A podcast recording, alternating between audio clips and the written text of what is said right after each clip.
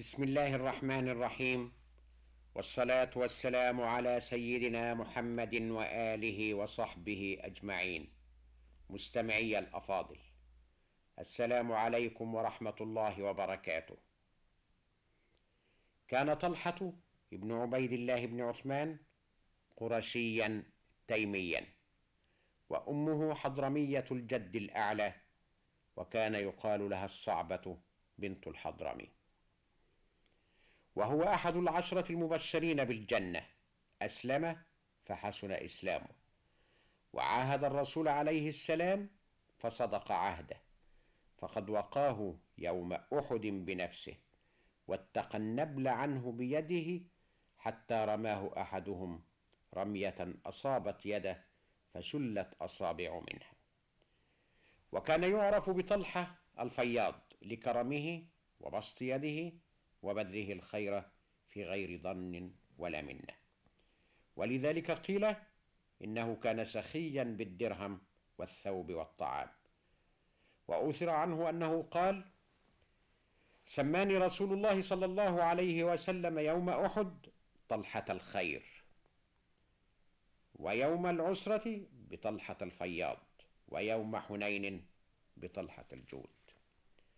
ولما كان عمر على فراش الموت جعله أحد رجال الشورى وكان طلحة من أعرف الناس بالرسول الأعظم قبل أن يبعث. فما عرف منه ولا فيه إلا كل ما يرطب الألسن بالثناء عليه وهو أهل له. لذلك كان طلحة من أوائل الذين آمنوا. كان إسلامه على يد أبي بكر الصديق.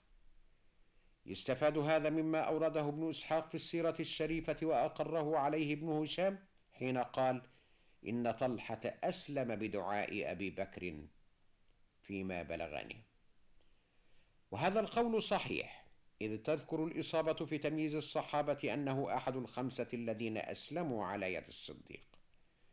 ولما أسلم أبو بكر وطلحة لم يقع ذلك موقع الرضا من الملأ من قريش. وكرهوا أن يدخل في الإسلام مثل هذين. فأخذهما نوفل بن خويلد فشدهما في حبل واحد ولم يمنعهما بنو تيم. قيل فلذلك كان أبو بكر وطلحة يسميان بالقرينين. وقيل إن الذي قرنهما هو عثمان أخوه شدهما ليمنعهما من الصلاة فلم يجيباه. فما روع الكفار إلا وهما مطلقان يصليان. وتجمع كل الروايات على أن طلحة كان من السابقين الأوائل إلى الإسلام ويقول البعض إنه كان أحد الستة الأوائل.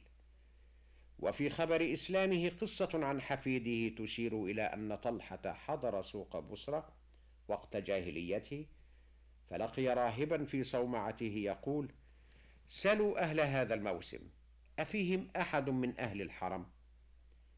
فلما عرفه طلحة أنه من أهله قال له الراهب هل ظهر أحمد بعد؟ فسأله طلحة ومن يكون أحمد هذا؟ فيقول هو ابن عبد الله ابن عبد المطلب. ثم قال هذا شهره الذي يخرج فيه وإنه لآخر الأنبياء ومخرجه من الحرم ومهاجره إلى نخل وحرة وسباخ فإياك أن تسبق إليه. وقع هذا الكلام من قلب طلحة موقعا طيبا فخرج سريعا حتى أتى مكة فسأل أمن حدث حدث؟ فقالوا نعم محمد بن عبد الله الأمين وقد تبعه ابن أبي قحافة. قال فخرجت حتى دخلت على أبي بكر وسألته إن كان تبعه فقال له الصديق نعم. فانطلق إليه فادخل عليه فاتبعه فإنه يدعو إلى الحق. حين ذاك أخبره طلحة بما كان من خبر الراهب وما قاله. فخرج به أبو بكر ودخل به على الرسول صلى الله عليه وسلم فأسلم ونطق بالشهادتين ثم أخبر الرسول كذلك بما قاله الراهب.